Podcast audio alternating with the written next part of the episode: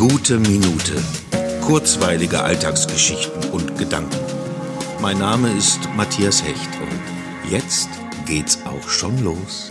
Es gab ein Ereignis am heutigen Mittag, über das es sich lohnen würde, ausführlich zu reden, aber da ist das hier nicht der richtige Rahmen. Es geht um eine dieser Ehrensachen, in die man plötzlich hineingeraten kann. Das hat meinen heutigen Tag etwas getrübt, aber nur in Form einer homöopathischen Dosis, denn dafür war zu viel Schönes. Zuallererst hat mein von mir sehr gemochter Zahnarzt nicht gebohrt, erstmal nur geguckt und ganz entspannt gesagt, dass wir das beobachten. Ich liebe seine Ruhe und seine eine ehrenvolle Absicht, jeden Zahn retten zu wollen.